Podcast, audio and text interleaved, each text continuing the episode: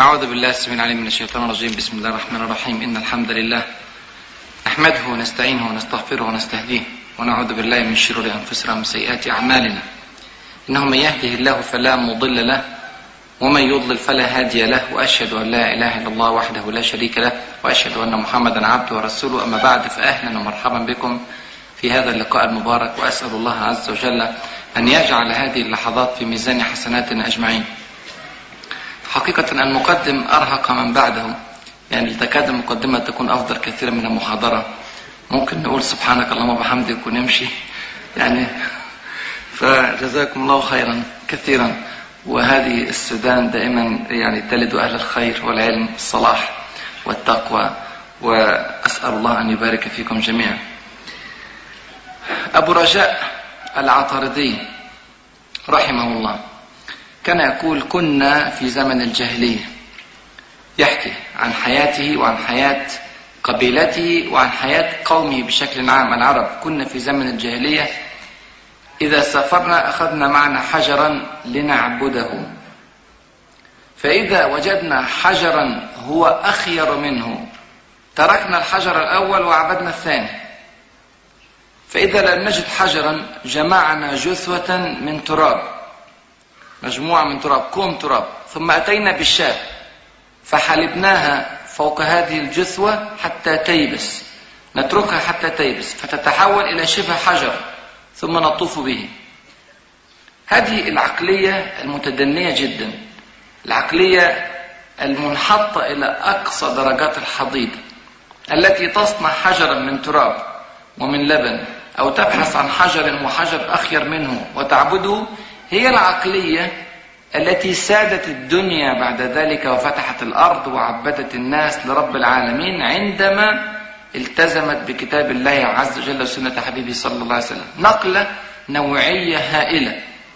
هؤلاء هم نفس البشر بنفس العقليات ونفس التكوينات ونفس درجة الذكاء ونفس الظروف البيئية انتقلوا في لحظات قليلة من حال إلى حال.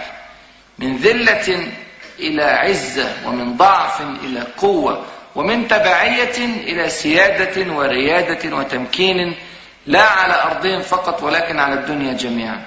كان الرجل منهم يذهب بابنته وهي حية وهي تعقل. يعني كانت في الخامسة أو في السادسة وأحيانا في التاسعة من عمرها يذهبون بها إلى الصحراء فيحفر حفرة ثم يضع الابنة فيها حية ثم يهيل عليها التراب حتى تموت. هذه النفسية المعقدة قاسية القلب غليظة الطباعة هي التي رقت بعد ذلك وحنت حتى صارت ترأف وتحنو على القطة وعلى الكلب العطشان وعلى الناس الذين يعرفونهم والذين لا يعرفونهم. فتتحرك جيوش المسلمين ودعاة المسلمين وعلماء المسلمين من بقاع عاشوا فيها فترة من الزمن إلى بقاع بعيدة جدا لا يعرفونها. ما دخلوها قبل ذلك خوفا على هؤلاء الناس من أن يلاقوا ربهم عز وجل وهم يعبدون غيره هذه الرحمة التي دخلت في قلوبهم لم تدخل إلا بعد أن نزل الإسلام إلى هذه البلاد الجزيرة العربية ثم تحول منها إلى سائر أنحاء الدنيا كما نعلم جميعا. عمر بن الخطاب رضي الله عنه وأرضاه الذي كان يضرب المرأة المسلمة قبل أن يسلم. ويضرب ويضرب ويضرب ثم يقول لها والله ما تركتك إلا ملالة يعني دخل في حالة من الملل والزهق من كثرة الضرب فيترك المرأة لا يتركها ضربا إلا ملالة وهو هو نفسه هذا الرجل الذي بعد ذلك كان يحاسب نفسه على الطريق التي لم تعبد في العراق. تعثر بها دابة فيسأله ربه عز وجل لما لم تعبد لها الطريق يا عمر؟ فأصبح يخاف على الدواب المسلمين من رقته ومن خشيته ومن رحمته رضي الله عنه وأرضاه. هذه نقلة نوعية يا إخواني في كل المجالات المثنى. ابن حارثة رضي الله عنه وأرضاه عندما كان يتحاور مع حبيبنا صلى الله عليه وسلم وكان المثنى في ذلك الوقت مشركا في العام العاشر أو الحادي عشر من البعثة الحادي عشر من البعثة في فترة مكة المكرمة وكان الرجل في ذلك الوقت مشركا. كان يقول له أنه ما عنده مانع أن يدافع عنه أن يأويه وأن ينصره من العرب لكنه ليس له قوة على أهل فارس. يقول ما أما ما كان ما ما دون العرب فذنبه ما كان من ماء العرب فذنبه مغفور وعذره مقبول. أما ما كان من دون ماء فارس فعذره غير مقبول وذنبه غير مغفور. لا نستطيع أن ننصرك على دولة فارس. هذه دولة كبيرة جدا. ما نستطيع أن نتخيل أن نقف أمامها. ثم ما هي إلا عدة سنوات واعتنق الإسلام وأحس بعظم هذا الدين وحمل الرسالة العظيمة فكان من كبار قواد المسلمين في فتح فارس. أحد الذين هزوا عرش كسرى كان هذا الرجل المثنى ابن حارثة رضي الله عنه وأرضاه. رأيتم أبا سفيان وهو يقف ذليلا منكسرا أمام هرقل يسأله هرقل ويضع خلفه الرجال حتى إذا كذب كذبوه وهو سيد من سادات قريش. ولا يستهجن ذلك لا يستعجبه ولا يستهجنه ويذكر هذا ويحكيه. لماذا؟ لأنه يقف أمام هرقل عظيم الروم وأحد عظماء العالم في ذلك الوقت. هذا الرجل نفسه عندما أسلم كان يقوم في يوم اليرموك كان هو الموكل إليه تحفيز الجيوش في يوم اليرموك. فكان يمر على الجيوش واحدا واحدا يقول لا نؤتى من قبلكم لا نؤتى من قبلكم لا نؤتى من قبلكم ثم يحفزهم بالآيات والأحاديث. هذه نقلة نوعية لنفس الرجال يا إخواني. ونفس النساء هند بنت عتبة انظر إليها. في يوم أحد كيف كانت تفعل وكيف كانت تحض المشركين على انتهاك حرمة الموتى وعلى بقر بطون الموتى وتقطيع آذان الموتى وأنوف الموتى. هي هي التي كانت تقف يوم يرموك كذلك. تمنع الرجال الذين يعني تخاطرهم أنفسهم أن يفروا من أرض المعركة تقف في خلف المعركة تنثر في وجههم التراب حتى تردهم مرة ثانية إلى القتال في سبيل الله. هذه النقلة النوعية هي المشروع الحضاري الإسلامي الحقيقي الذي نقل هؤلاء من كونهم عالة وكونهم فقراء وكونهم لا يفقهون شيئا في العلم ولا في الحضارة ولا في الدين ولا في الفكر ولا في شيء. نقلهم هذه النقلة حتى صاروا سادة للعالم في سنوات معدودات. الدنيا يا إخواني قبل الإسلام كانت في حالة مزرية حقيقة. نعم قامت فيها حضارات على فترات آه، كثيرة قبل الإسلام. الحضارة الرومانية الحضارة الفارسية الحضارة الهندية الحضارة المصرية الفرعونية الحضارة الصينية. غيرها من الحضارات قامت في فترة من الزمن لكن في الفترة التي ظهر فيها الإسلام تدنت هذه الحضارات إلى أقصى درجات التدني. وصلت إلى درجات كبيرة جدا من الظلم والإباحية والفساد والتسلط على أقوات الناس وعلى حياة الناس. حتى آه، ذكر ويل جورانت على سبيل المثال المؤرخ الأمريكي المشهور ذكر في كتابه قصة الحضارة أنه آه، يبدو, لا يبدو له أنه عندما ارتقت عقول اليونان قلت أخلاقهم. هكذا. لأنه كلما ازدادوا في الحضارة كلما انعدمت الأخلاق ولم تجمع أمة في حضارتها بين التقدم العلمي والرقي والازدهار في المعمار وفي وسائل إعمار الأرض والأخلاق إلا هذه الأمة العظيمة أمة الإسلام. في هذا المشروع الحضاري الخالد الذي قدمته للدنيا فكر وحضارة وأخلاق وبناء ومعمار هذا التشاء هذا الشمول وهذا التكامل لم يظهر إلا في حضارة الإسلام. يقول والجورانت على اليونان أنني أشعر بعد أن قرأت قصتهم أنهم قلما قلما يشعرون بوخز الضمير. انظر عندما يتحدث عن شعب كامل عن شعب اليونان وعندما ذكر قصة الفرس وذكر قصة الهنود وذكر قصة غير غيرهم من الأمم قال أنهم كانوا يستعبدون الناس ويبيعونهم مع الأراضي. عندما يبيع أرضا يبيع الأرض بمن عليها من البشر. هكذا لا وزن لهم لا قيمة لهم. عندما كان يقتل الرجل العبد اللي هو يسمى طبقة الشودر أقل طبقات المجتمع في الهند عندما كان يقتل كانت ديته تماما بتمام كدية الكلب أو دية الضفدع.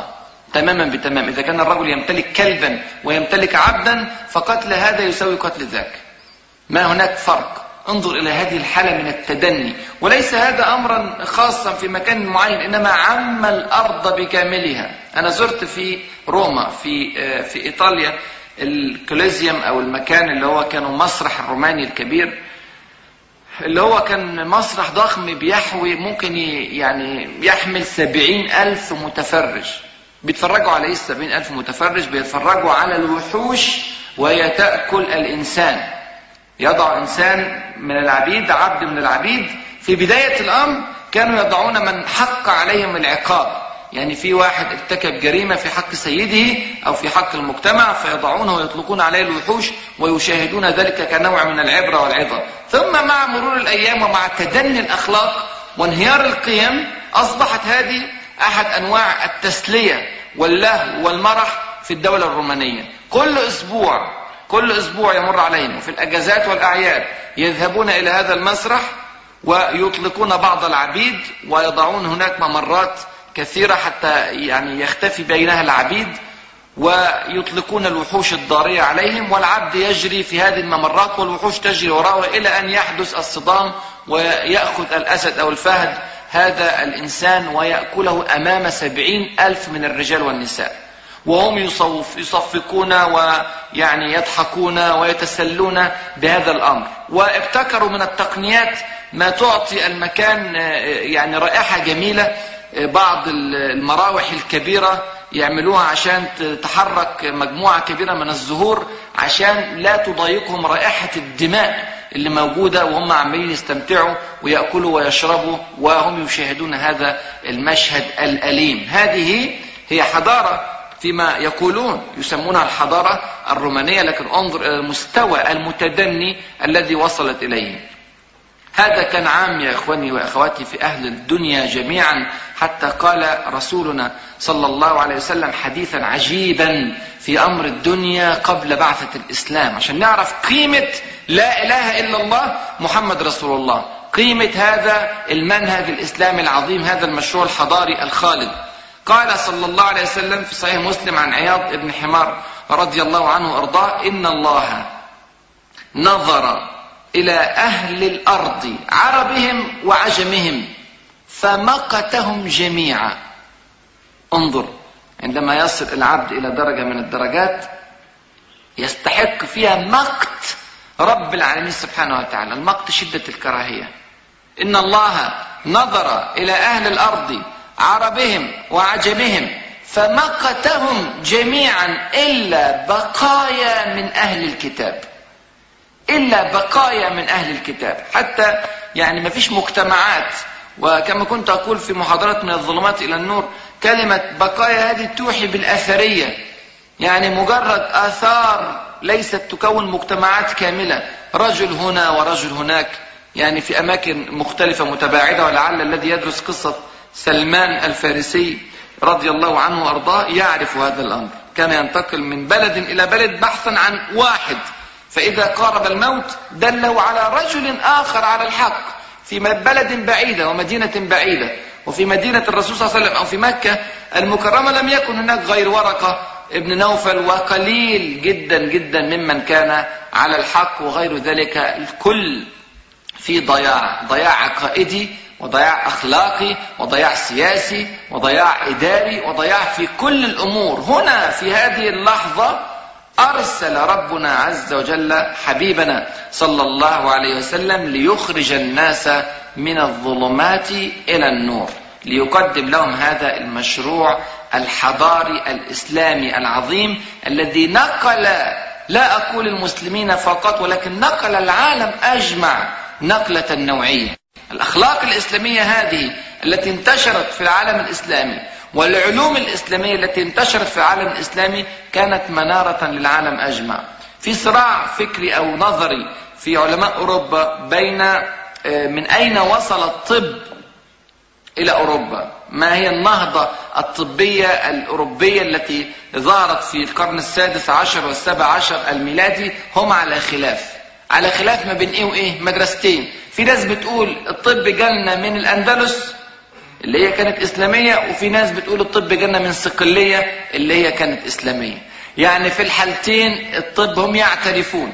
أن الطب لم يأتي إليهم إلا من مدرسة باليرمو الصقلية الإسلامية أو من مدارس الأندلس العديدة قرطبة وطليطلة وأشبيلية وغرناطة وغيرها من مدارس الطب ومدارس العلم هناك. وما يقال عن الطب يقال عن الفلك والكيمياء والفيزياء بل ويقال على وسائل الحياة العادية الفطرية التي ضاعت عنهم وغابت. في أوروبا يا إخواني قبل الإسلام ولعدة قرون بعد الإسلام في الأماكن التي لم يصلها الإسلام في هذه الأماكن كانوا لا يستحمون لا يغتسلون إلا مرتين في العام في السنة بكاملها. هم بس مرتين بيغتسلوا. ويعتبروا أن الوسخ الذي عليهم هذا بركة وأن هذا الوسخ يطرد الشياطين. هذا هو الفكر الذي كان عندهم. فعندما جاء الإسلام واختلطوا بالمسلمين في حضارة الأندلس العظيمة. ووجدوا أن المسلمين في كل يوم في كل يوم يتوضؤون خمس مرات ليقابلوا ربهم عز وجل في في الصلاة في هذه الهيئة الجميلة. ثم عندهم غسل الجمعة وغسل الجنابة وغسل كذا وكذا. سبعة عشر نوعا من الغسل في كتب الفقه أو لعلها أكثر في بعض الكتب. فوجدوا هذه النظافة شيء يعني أصبح لافت للنظر فاعتنقوها لأنهم وجدوا أن هذه هي سبيل الحياة السعيدة في الدنيا. فحتى إلى الآن اللي منكم يروح إسبانيا ويروح جنوب إيطاليا جنوب فرنسا الأماكن التي تأثرت بالمسلمين تلاقي إن الحمامات فيها يعملوا آه تواليت ويعملوا جنبيه بيديه عشان يكون في مية لأن الأوروبيين والأمريكان لا يستعملون المياه في التنظيف. لكن الأماكن اللي هي اختلطت بالمسلمين إلى الآن ما زالت تحرص على النظافة امتدادا للمسلمين الذين أثروا في هذا الجانب في حياتهم. الحقيقة عشان نقول ماذا قدم المسلمون للعالم هذا يعني شيء يستحيل أن نحصيه في لقاء ولعل هذا آخر الكتب اللي أنا يعني أو من أواخر الكتب التي يعني أنتجتها يعني ظهر منذ عدة شهور ماذا قدم المسلمون للعالم. وهو كتاب في حوالي يعني ألف صفحة. وهذا الكتاب والله يا إخواني اجتهدت اجتهادا عظيما وكبيرا وهائلا حتى أخرجه في هذين المجلدين فقط. هي مجرد عناوين. في كل فرع من فروع الحياة عنوان وتحتيه سطرين أو كلمتين لأنك عشان تتكلم بالتفصيل عما قدمه المسلمون في مشروعهم الحضاري للعالم أنت محتاج أسفار ضخمة ومجلدات هائلة تملأ هذه القاعة وأكثر. في كل المجالات في الأخلاق وفي الفكر وفي الأدب وفي القيادة وفي السياسة وفي الاقتصاد وفي العلوم بشتى أنواعها حتى في المشاعر وفي الجمال وفي رقة الأحاسيس قدم المسلمون ما لم يقدمه أحد من الخلق ولا عجب فهذا ليس منهج بشري إنما هو من عند رب العالمين سبحانه وتعالى. يا إخواني العالم الآن العالم الآن يحتاج إلى الإسلام أكثر مما يحتاج إلى أي شيء. العالم الآن والله في غاية الاحتياج إلى الإسلام. المشروع الحضاري الإسلامي لم يخرج للمسلمين فقط إنما أنزله ربنا عز وجل لخير الأرض جميعا. ولعلنا في المحاضرات السابقة لنا في هذه الزيارة تعرضنا لمثل هذا المعنى. عندما قلت أن الله عز وجل قال في كتابه الكريم كنتم خير أمة أخرجت. لم يكن للمسلمين. ولكن أخرجت للناس عامة للمسلمين ولغير المسلمين. خير المسلمين حقيقة يعم الأرض بكاملها. ناس في مشارق الأرض ومغاربها تحتاج إلى هذا الدين العظيم وإلى هذا المنهج القويم. شفتم فرنسا؟ في أزمتها الاقتصادية الحالية الأزمة المالية العالمية التي مرت بها الدول العالم جميعا ومنها فرنسا. فرنسا هذه العلمانية فرنسا هذه الكاثوليكية التي حاربت الإسلام سنوات وسنوات يجتمع البرلمان الفرنسي ليقرر أنهم عليهم أن يعودوا إلى الاقتصاد الإسلامي ليخرجهم من أزمتهم المالية. انظر هذا شيء غريب حصل السنة اللي فاتت وشاهدناه تايلاند. برلمان تايلاند ليخرج من أزمته المالية؟ قال نفس الكلمات. إننا لكي نخرج من أزمتنا المالية لابد أن نعود إلى الاقتصاد الإسلامي. مع أن تايلاند كالت العذاب ألوانا للمسلمين. من أشد البلاد التي اضطهدت المسلمين وشردت كثيرا من المسلمين وانتهكت حرماتهم. ومع ذلك عند الاحتياج إلى المنهج الاقتصادي وجدوا أن ذلك في دين الإسلام. لما ذهبوا الفرنسيون عندما كانوا يحتلون تونس ذهبوا إلى أحد كبار القانونيين الإيطاليين ليضع لهم قانونا لتونس. قانون يناسب الطبيعة التونسية لكن على الأفكار الفرنسية. فذهبوا لواحد نصراني إيطالي وكان أستاذ لغة عربية وأستاذ تدريس يعني علوم المقارنة بين الأمم في جامعة روما في إيطاليا. فقال لهم ولماذا أضع لكم هذا القانون؟ عودوا إلى المذهب المالكي. اللي هم أهل تونس بيتبعوه ففيه من التكامل ما لا يستطيعه عامة البشر. هذا كلام واحد مش مسلم. واحد نصراني بيرجع للقانون الموضوع في كتب الفقه المالكية. بيقول إن هذا الفقه طبعا شمال أفريقيا كله مالكي. فبيقول إن هذا الفقه يغنيكم عن أي اختراع تخترعوه. ولماذا تجربون وتفلحون أحيانا وتخطئون أحيانا تصيبون أحيانا وتجنبون الصواب أحيانا؟ وعندكم هذا الشرع المتكامل في الفقه المالكي القائم على الكتاب والسنة. فطبعا هذه كلها شهادات تقول أن الغرب والشرق المسلمون وغير المسلمين عامة الخلق يحتاجون إلى هذا الدين. الدنيا الآن يا إخواني ويا أخواتي تتجه إلى كارثة ماحقة. العالم يسير إلى هاوية سحيقة.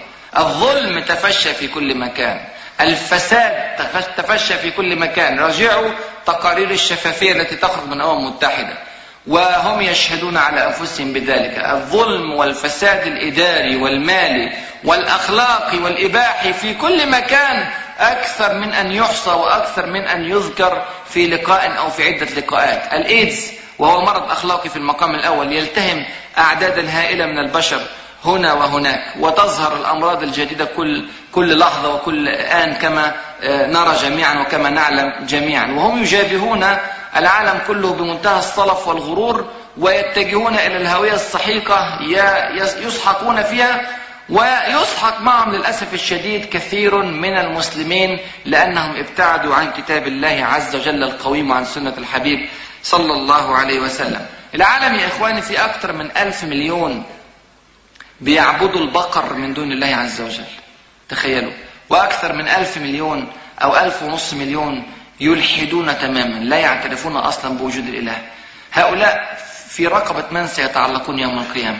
والعالم فيه أكثر من ألفين مليون يعبدون البشر من دون الله. يؤلهون المسيح عليه السلام من دون الله عز وجل. هذه كوارث ضخمة لابد أن تشغل أذهان المسلمين. المسلمون يا إخواني ليس عندهم وقت للترف ولا وقت للكسل ولا وقت للفتور المهمة.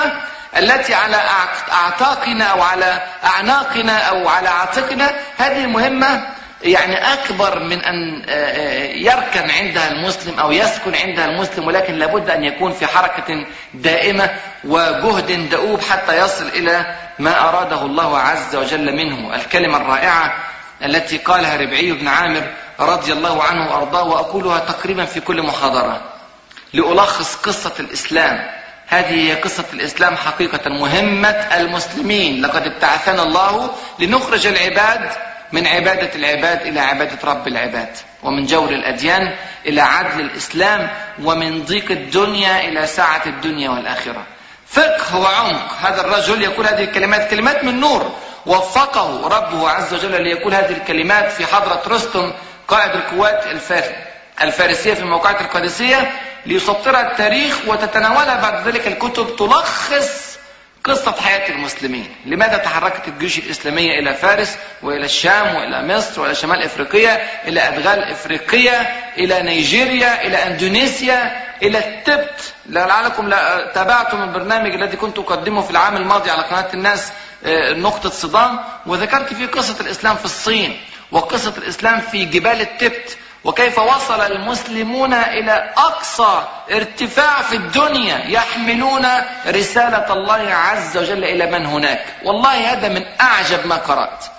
أن يتحدث أناس اللغة العربية وهناك يتكلمون لغة غير مفهومة وغير معروفة بالمرة لأهل ذلك الزمان. وفي صقيع شديد درجات الحرارة 30 و40 تحت الصفر. ويصل المسلمون إلى هناك يحملون رسالة الله عز وجل ويبنون المساجد التي ما زالت موجودة إلى الآن.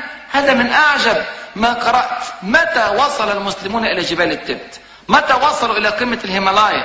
يدعون إلى الله عز وجل. وصلوا إليها في القرن الأول الهجري في عهد عمر بن عبد العزيز رحمه الله.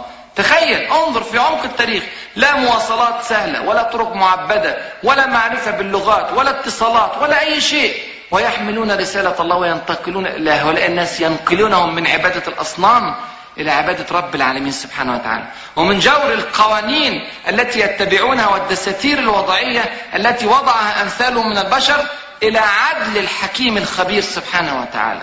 هذه نقلة نوعية في تاريخ الإنسانية. العالم الآن يعاني وليس له مخرج حقيقة إلا عن طريق هذه الأمة الإسلامية. الإسلام دين خاتم ورسولنا صلى الله عليه وسلم رسول خاتم. ليس بعد الإسلام أديان وليس بعد الرسول صلى الله عليه وسلم أنبياء ولا رسل. انتهت القضية. ختمت الأنبياء بحبيبنا صلى الله عليه وسلم. إذا لا مخرج. للبشرية ولا مهرب ولا منجى لهم إلا عن طريق هذا الدين القويم الذي يحمله رجال ونساء مؤمنين ومؤمنات من أبناء هذا الدين العظيم. ومع ذلك يا إخواني طبعا نحن أمامنا تحديات كثيرة حتى نصل إلى تطبيق هذا المشروع الحضاري والوصول به إلى عامة الناس. القضية ليست سهلة أنا متأكد من ذلك. والأحلام التي ننظر إليها الآن والأهداف الكبرى لابد أن أمامها معوقات كثيرة. وكلنا يتمنى أن ينظر إلى ذلك اليوم الذي يعز الله عز وجل فيه هذا الدين وينشره في ربوع الدنيا جميعا. هو آت آت لا محالة. الكرة في ملعب المسلمين. إذا ضعف المسلمون هزموا. لكن لا نهزم ابدا بقوتهم لأنهم مهما جمعوا قوتهم فإذا كان الله عز وجل معنا فمن علينا؟ الله عز وجل يملك السماوات والأرض وهؤلاء ما هم إلا يعني كائنات دقيقة للغاية تعيش على ظهر هذا الكوكب الذي يطير في سماء فسيحة بين آلاف وملايين وعشرات الملايين وما لا يحصى من كواكب ومجرات في الدنيا. ويملك ذلك كله رب العالمين سبحانه وتعالى. والحرب في حقيقتها ليست بين عامة المسلمين طائفة من الخلق الضعفاء البسطاء وبين الكفار بما معهم. إنما الحرب في حقيقتها يا إخواني بين الله عز وجل وبين من مرق من عباده عن دينه وعن شرعه. وراجعوا آيات القرآن الكريم. فلم تقتلوهم. ولكن الله قتلهم. وما رميت إذ رميت ولكن الله رمى. انظر إلى قوله عز وجل ويمكرون ويمكر الله. لم يقل وتمكرون. ولكن نسب إلى نفسه سبحانه وتعالى. إنهم يكيدون كيدا ثم قال وتكيدون كيدا لم يقل ذلك وإنما قال وأكيد كيدا الحرب بينهم وبينهم فمن له طاقة بحرب الله عز وجل؟ إذا القضية القضية في حقيقتها أن نستأهل نصر ربنا عز وجل. أن التحدي الأكبر الذي أمامنا ليس تحدي الأمريكان أو تحدي الأوروبيين أو تحدي الجنوبيين أو تحدي كذا أو كذا ممن يريدون حصار المجموعة الإسلامية أيا كانت هذه الجماعة الإسلامية سواء كانت في السودان أو في غيرها من بلاد العالم الإسلامي. القضية في في حقيقتها التحدي الحقيقي الذي أمامنا هو التحدي الداخلي وليس التحدي الخارجي. لا ترهبنا أعدادهم ولا ترهبنا قوتهم ولا ترهبنا إمكانياتهم ولا أموالهم ولا مخابراتهم ولا كل ذلك. كل ذلك يقع تحت عين الله عز وجل. كل ذلك مراقب بالسميع البصير سبحانه وتعالى. وهو يقول للشيء كن فيكون. انتهت القضية. نحن نطمئن إلى ذلك. لكن التحدي الحقيقي هو أن نكون نحن في عين الله آه، نستحق أن ينزل علينا نصره ومنه وجوده وكرمه ورحمته سبحانه وتعالى. ماذا فعل المسلمون في بدر؟ وماذا فعل المسلمون في الأحزاب؟ أي قوة كانت لديهم حتى يحققوا هذا النصر العظيم؟ غير الله عز وجل من موازين الكون بكامله حتى ينصر هذه الطائفة. أتى بالمطر كما تعلمون يسقط في مكان بطريقة معينة ويسقط في مكان قريب بطريقة أخرى حتى يحقق نصره سبحانه وتعالى. ينزل ملائكة من السماء يقاتلون إلى جوار المسلمين حتى يحقق نصره سبحانه وتعالى. بل يدفع إبليس عليه لعنة الله يدفعه ليدفع المشركين إلى إكمال القتال ليكون في هذا نكاية لهم وهزيمة لهم. انظر حتى إبليس كان في الموقعة من جنود الرحمن عز وجل وما يعلم جنود, رب جنود ربك إلا هو سبحانه وتعالى. اذا القضية داخلية وداخليا عندنا أمور كثيرة جدا لابد أن نهتم بها. عندنا أمور تنظيمية وعندنا أمور سياسية وأمور اقتصادية وأمور كذا وكذا. في كافة المحاور عندنا عقبات. لكن تظل التحدي الأول والتحدي الثاني هما أهم التحديات. عندي تحديين لو تغلبنا عليهم والله هانت علينا بعد ذلك الدنيا بكاملها. وهذه هي البداية. وهذا هو بيت القصيد. عشان ما تتهش بينا الأمور ونقعد يعني نضع خطط كثيرة جدا وبرامج كثيرة جدا وإحنا في تحديين نسقط فيهما تضيع كل الأشياء. أما التحدي الأول وهو أخطرهم جميعا هو التحدي الذي هو من داخل النفس. الانتصار يا إخواني على النفس الداخلية. إذا استطعنا أن ننتصر على أنفسنا وأن نخرج تكويننا وتربيتنا من هوانا إلى هوى الحبيب صلى الله عليه وسلم. أن يكون هوانا تبعا لما جاء به صلى الله عليه وسلم. هذا هو النجاح الذي يحقق لنا ما بعده من نجاحات لا أقول في أمتنا ولكن في العالم أجمع. إذا المهمة الأولى أمام الدعوة الإسلامية والحركة الإسلامية أن تخرج لنا فردا مسلما على منهج الله عز وجل وعلى سنة حبيبه صلى الله عليه وسلم. هذا الإنسان إذا خرج بالصورة التي أرادها الله عز وجل ذللت له الدنيا جميعا. فتحت له قلوب قلوب العباد وفتحت له البلاد وحقق ما لا يستطيع هو أن يحلم بتحقيقه. ما لا يستطيع أن يتخيله من نتائج. وهذا مشاهد في التاريخ ومشاهد في الواقع. إذا خلص قلب العبد وأصبح متبعا لهدي الله عز وجل ولسنة حبيبه صلى الله عليه وسلم انحلت أمامه كل العقد وصار فعلا عبدا ربانيا. هذا هو التحدي الأكبر أمام الدعوة في زماننا الآن. لأنه يا إخواني إذا دفعنا بالمسلمين في معتركات الحياة الكثيرة دون أن يصل إلى مستوى تربوي معين يستطيع فيه أن يقف أمام الفتن وأمام المحن وأمام الابتلاءات فإنه يسقط. يسقط ويفتن.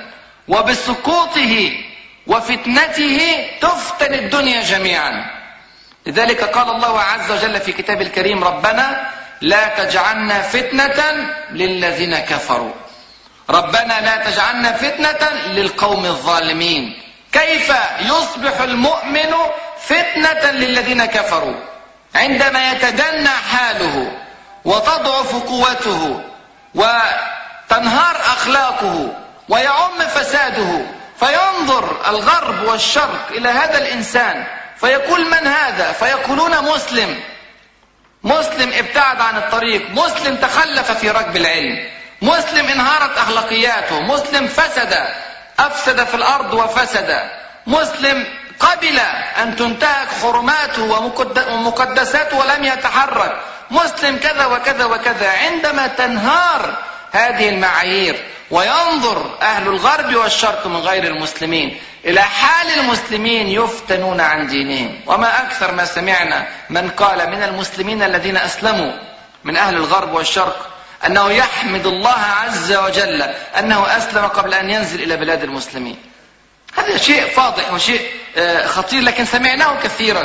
سمعناه من أنهم عندما قرأوا عن الإسلام في منهجه الذي جاء في الكتب أعجبوا به ايما إعجاب. واعتنقوه بقوة وأحبوه بمنتهى العمق. لكنهم عندما شاهدوا أحوال المسلمين تعجبوا. وصرنا نفسر لهم ونقول لابد أن تفرقوا بين الإسلام وبين المسلمين. الإسلام شيء والمسلمون شيء آخر. لماذا يا إخواني؟ لماذا لا نكون حركة ودعوة وإيصالا لهذه المعاني في حياة الناس بشكل عملي واقعي مطبق في حياتهم؟ كيف دخل الإسلام إلى أندونيسيا؟ وكيف دخل إلى ماليزيا؟ وكيف دخل إلى التبت وإلى الصين؟ وكيف دخل إلى نيجيريا؟ وكيف دخل إلى شرق إفريقيا؟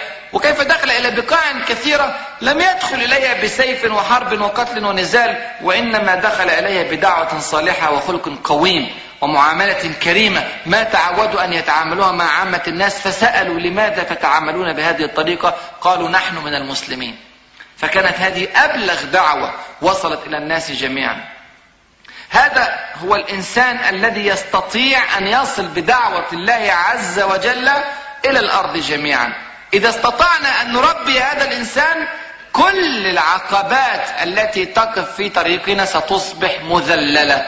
ولن يذللها عبد ولا بشر وإنما يذللها رب العالمين. سبحانه وتعالى لهذا الإنسان القويم الذي اتبع شرعه وسار في طريق رسوله صلى الله عليه وسلم.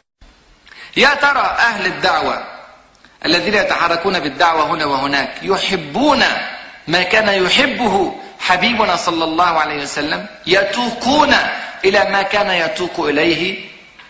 يشعرون أنهم في حاجة إلى ما كان يحتاج إليه رسولنا صلى الله عليه وسلم. يكرهون ما يكره ويحبون ما يحب. راجعوا حياته صلى الله عليه وسلم. نضرب مثالا لهذا الأمر. في يوم من الأيام وهو يسير صلى الله عليه وسلم مع أبي ذر الغفاري رضي الله عنه وأرضاه. أنا طولت عليكم. مش كده؟ خلاص؟ خلاص قربت أخلص. فاضل خمس ساعات إن شاء الله. ما تقلقوش. إن شاء الله تلحقوا صلاة العشاء قبل الفجر بإذن الله. فسيدنا رسول الله صلى الله عليه وسلم كان يسير أيوة جزاك الله خير. كان يسير مع أبي ذر. رضي الله عنه وأرضاه. قعدوا يتمشوا يتمشوا من المدينة المنورة إلى جبل أحد. ودايما بقول يا بختك يا أبا ذر يعني عشرة كيلو تقريبا أو 11 كيلو ماشيها مع الرسول صلى الله عليه وسلم. لحد ما وصلوا إلى جبل أحد. فلما وصلوا إلى جبل أحد قال الحبيب صلى الله عليه وسلم يا أبا ذر أي جبل هذا؟ نسأل الله عز وجل أن يكتب لنا زيارة هذه الأماكن. الطاهرة جميعا. وزيارة جبل أحد سنة عن رسول الله صلى الله عليه وسلم. فقال أي جبل هذا؟ فقال يا رسول الله هذا جبل أحد. طبعا الرسول صلى الله عليه وسلم عارف إن أبا ذر يعرف هذا الجبل لكن يريد أن يظهر له عظمة هذا الجبل وحجمه وكبره. سبعة كيلو في ثلاثة كيلو. مساحة ضخمة جدا. أي جبل هذا؟ فقال هذا جبل أحد يا رسول الله. فقال صلى الله عليه وسلم يا أبا ذر ما يسرني؟ اسمع. وانظر هل هذا لا يسرك كما كان لا يسر الرسول صلى الله عليه وسلم؟ قال يا أبا ذر ما يسرني ما أحب ما يسرني أن يكون لي مثل أحد هذا ذهبا ويبقى عندي ثلاث ثلاث أيام. يعني ما أحب أن يكون عندي جبل من الذهب وأكنزه ثلاثة أيام متصلة. إنما أنفقه في سبيل الله. هذا لا يحبه الرسول صلى الله عليه وسلم. من من أهلنا من رجال الدعوة ونساء الدعوة من الحضور من المسلمين في عامة الأرض جميعا لا يحب أن يكون له جبل من الذهب. كنت بقول هذه المحاضرة في مكان قال لي والله ولا حتى ربع كيلو. يا ريت. ربع كيلو جبل إيه؟ إحنا نحب لو حتى جرام. واثنين جرام كله خير. كله كويس. الرسول صلى الله عليه وسلم لا يحب ذلك الأمر. لا يحبه. تخيل لا يحبه لأنه يعرف حقيقة الدنيا ويعرف مهمة الأمة الإسلامية ويعرف أن هذا الذهب معوق لحركة الأمة الإسلامية في نشر هذا الدين في العالم أجمع. تخيلوا. يقول ما يسرني أن لي مثل أحد هذا ذهبا ويبقى عندي ثلاث إلا استثنى حالتين إلا شيئا أرصده لدين لو علي دين أحب يكون عندي مال عشان أسد هذا الدين. إلا الثانية قال إيه؟ إلا أن أقول به في عباد الله هكذا وهكذا وهكذا. عندما يتوفر لي المال أحب أن أنفقه في كل وجه. ما أكثر وجوه الخير. جهاد في سبيل الله. إنفاق على الفقراء على المساكين على المستشفيات. على الطرق على كذا وكذا على العلم على طلبة العلم على آلاف وملايين وجوه الخير. هذه الإنفاقات يحبها حبيبنا صلى الله عليه وسلم. أما الاحتفاظ بالذهب والكنز والمال هذا لا يحبه صلى الله عليه وسلم. ما يسرني أن لي مثل أحد ذهبا ويبقى عندي ثلاث إلا شيئا أرصده لدين إلا أن أقول به في عباد الله هكذا وهكذا وهكذا وأشار عن يميني وشمالي ومن خلفه ثم قال كلمة عجيبة. اسمعوا يا إخواني هذا كلام الحبيب صلى الله عليه وسلم. هذا كلمات من نور كلمات من وحي رب العالمين سبحانه وتعالى. هذا الحديث في البخاري ومسلم. وأقول ذلك لأنكم قد تستغربون ما سيأتي. قال صلى الله عليه وسلم إن الأكثرين الأكثرين هم الأقلون يوم القيامة. الأكثرين في ماذا والأقلون في ماذا؟ إن الأكثرين في الأموال هم الأقلون في الحسنات يوم القيامة. انظر على أي شيء نتكالب في هذه الدنيا؟ إحنا بنجري وبنسهر وبنتعب وبنكدح وبنشتغل وبنتغرب وبنرجع وبنروح. عشان إيه؟ عشان نجمع شيئا من الدنيا. الرسول صلى الله عليه وسلم يقول إن الأكثرين هم الأقلون يوم القيامة. هل هذا على عمومه؟ ليس هناك استثناء ليس هناك أغنياء يدخلون الجنة ليس هناك أغنياء أكثرون في الأموال وأكثرون في الحسنات. استثنى والحمد لله. صلى الله عليه وسلم. قال إن الأكثرين هم الأقلون يوم القيامة إلا من قال هكذا وهكذا وهكذا. وأشار عن يميني وشمالي ومن خلفي. هذه هي النوعية التي نريدها. ثم عقب بكلمة أخيرة ختم بها الحديث وهي كلمة مخوفة ومرعبة لكل من كان له قلب أو ألقى السمع وهو شهيد. قال وقليل ما هم. قليل نسأل الله أن نكون جميعا منهم. قليل هذا الذي ينتصر على نفسه. قليل هذا الذي يزهد في الدنيا. قليل هذا الذي يبيع كل شيء ويشتري رضا الله عز وجل. قليل هذا الذي يزهد في جبل من الذهب كجبل أحد. ولا يسره إلا أن يعطيه في سبيل الله عز وجل. وعلى أكتاف هؤلاء القليل تنصر الدعوات. وينتشر الدين ويعم الفضل في الدنيا جميعا. هذا هو التحدي الأكبر للدعوة. لا نقول أن التحدي من الصهاينة ولا من الأمريكان ولا من أهل الأرض جميعا ولا من حصار ولا من تضييق ولا من جوع أو برد أو ألم أو أي شيء. إنما الخطورة الحقيقية أن يؤتى الناس المسلمون من قبلهم أن يؤتوا من داخلهم من سويداء قلوبهم. هذا هذه الخطورة الحقيقية. لذلك على الدعوة الإسلامية وعلى الحركة الإسلامية في كل بقاع العالم الإسلامي أن تهتم بإنشاء هذا الإنسان الذي نريده يمثل المسلمين أمام العالم أجمع. هذا الإنسان الشامة الإنسان العلامة الإنسان العلم الراية التي ترفع فتعرف الناس بالإسلام. هذا الزاهد في الدنيا الطالب لرضا ربه عز وجل الراغب في الجنة الخائف من النار. هذا الإنسان هو الذي يستطيع أن يغير الكون بكامله ويسخر له ربنا عز وجل الكون بكامله يملك كل شيء كل شيء سبحانه وتعالى. يبقى اذا هذا هو التحدي الأول ولا بد أن ننشغل كحركة إسلامية وكدعوه إسلامية ننشغل ببرامج كثيرة جد جدا تخرج لنا هذا الإنسان. وهذا لا يمكن أن يقال في لقاء أو لقاءين برامج تدريبية كثيرة جدا وتربويات وإدارات ومراقبات ومتابعات لإخراج مثل هذا الإنسان قبل أن يختلط بالحياة ويندرج ويفتن ويبتلى هنا وهناك وهو ليس مؤهلا أن يقف أمام هذه الأمور الرسول صلى الله عليه وسلم ربى أصحابه ثلاثة عشر سنة كاملة في مكة حتى يستطيعون الخروج بعد ذلك لإقامة دولة ولنشر الدين في العالم. نحتاج إلى هذه التربية ودراسة متعمقة فيها. هذا هو التحدي الأول. أما التحدي الثاني وبه أختم. هو تحدي خطير كذلك. ويأتي وراء التحدي الأول مباشرة وهو تحدي التحزب والتعصب بين الاتجاهات المختلفة في الحركة الإسلامية. لأن أهل الخير في الإسلام والحمد لله كثير. عندنا اتجاهات كثيرة جدا كلها يعمل في سبيل الله. ما نطعن في نية أحد. طرق كثيرة وأساليب كثيرة واتجاهات كثيرة فكرية ومنهجية والكل يعمل لخدمة هذا الدين.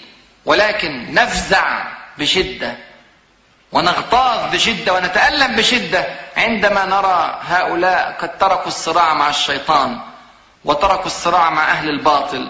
وتركوا الصراع مع من يحاصرون المسلمين ويضطهدونهم واتجهوا إلى الصراع مع بعضهم البعض. قد نقبل يا إخواني الصراع بين طرق فكرية مختلفة تمام الاختلاف كعلمانية وإسلام. نعم الكل في النهاية مسلم لكن مناهج علمانية بعيدة جدا عن الاتجاه الإسلامي ومناهج إسلامية. لكن أن نجد هذا الصراع بين من يلتزمون ويتمسكون بهذا الدين هذا أمر خطير جدا.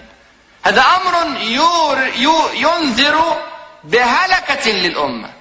هلكة للأمة. وهذا الكلام ليس فيه مبالغة. انظروا إلى رسولنا صلى الله عليه وسلم عندما سمع عن أزمة قامت بين الأوس والخزرج طائفتين من المسلمين. قامت بين الأوس والخزرج. غضب صلى الله عليه وسلم غضبا شديدا. وتألم ألما كبيرا وتحرك فورا. ما انتظر لحظة. وقف بين الصفين وقال الله الله.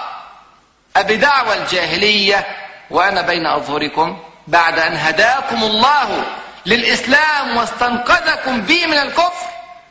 بعد هذا تعودون يضرب بعضكم رقاب بعض. هذا أزعج الرسول صلى الله عليه وسلم إزعاجا شديدا. وسمى هذه الصفة صفة الجاهلية. انظر يخاطب من؟ يخاطب الأوس والخزرج الأنصار رضي الله عنهم وأرضاهم. نعم قد يتسلل الشيطان. عندما سمع الأنصار كلمة الله الله ورأوا رسول الله صلى الله عليه وسلم علموا أنها كانت نزغة شيطان. فاحتضنوا بعضهم وبكوا وبكوا واغطلوا لحاهم. وعادوا بعد ذلك إلى الإيمان وعادوا يبنون في الأمة الإسلامية. خطير جدا. هذا الصراع الذي نراه بين الطوائف الإسلامية المختلفة والاتجاهات الفكرية المختلفة في المسلمين المتحركين لهذا الدين الحاملين له. وعندما قامت كذلك نفس المعركة بين الأنصار والمهاجرين تحرك حبيبنا صلى الله عليه وسلم نفس الحركة. ليمنع ما يحدث بين المسلمين من قتال. نعم قد يحدث لكن لابد من حركة سريعة لمنعه. وإذا لم يمنع في وقته خسرت الدنيا جميعا. انظروا يا إخواني راجعوا كتب السيرة وكتب التاريخ في زمن الفتنة زمن الخلاف والصراع الذي حدث بين الصحابة رضي الله عنهم وأرضاهم أجمعين. رضي الله عن الفريقين الذين حدثت بينهم الفتنة في أيام أواخر عهد عثمان بن عفان رضي الله عنه وأرضاه وعهد علي بن أبي طالب رضي الله عنه وأرضاه ومعاوية بن أبي سفيان رضي الله عنه وأرضاه. في هذه المرحلة راجعوا بقى كتب التاريخ تجد أن الفتوح قد توقفت. الفتوح انشغلنا بأنفسنا لا فتوح. ولا حركة ولا نشر للإسلام ولا تحرك بهذا الدين إلى أماكن الدنيا. ومات ناس كثير في مشارق الأرض ومغاربها على كفرهم. لم يصلهم الدين. لماذا؟ لأن المسلمون يختلفون مع بعضهم البعض. في بلاط الشهداء سنة 114 هجرية هزم المسلمون. لماذا هزم المسلمون في هذه الموقعة؟ هزم المسلمون لخلاف وقع بين العرب والبربر. من المسلمين. الجميع من المسلمين. الجميع أظلهم هذا الدين. والجميع يحفظ قوله عز وجل واعتصموا بحبل الله جميعا ولا تفرقوا. ومع ذلك وقع الشقاق والخلاف على أساس قبلي عنصري فكانت الهزيمة. يقول المؤرخون الأوروبيون الأوروبيون يقولون لولا هزيمة المسلمين في بلاط الشهداء لدرس القرآن في جامعات باريس وجامعات ألمانيا. انظر إلى الخسارة التي خسرتها هذه الشعوب بخلاف المسلمين مع بعضهم البعض. والأمثلة على ذلك أكثر من أن تحصى. عندما اختلفت طوائف المسلمين في الأندلس دفعوا الجزية لعدوهم من الصليبيين. مع اننا كنا ناخذ منهم الجزية وكانت لنا اليد العليا أيام عبد الرحمن النصر رحمه الله عندما وحد المسلمين في كيان واحد. هذه التجارب في تاريخ المسلمين كثيرة يا إخواني. وعيب علينا كبير أن نعود إلى أخطاء وقع فيها السابقون. لذلك ندرس التاريخ. نقص القصة حتى نأخذ العبرة فاقصص القصص لعلهم يتفكرون. الله الله في دينكم يا إخواني ويا أخواتي. لابد من توحيد للصف ونبذ للفرقة وبعد عن التشرذم والخلاف به تقوى حالة هذه الأمة وبه يعم الخير في الدنيا جميعا. هذان التحديان أرى أنهما أكبر من أي تحد آخر مهما كان.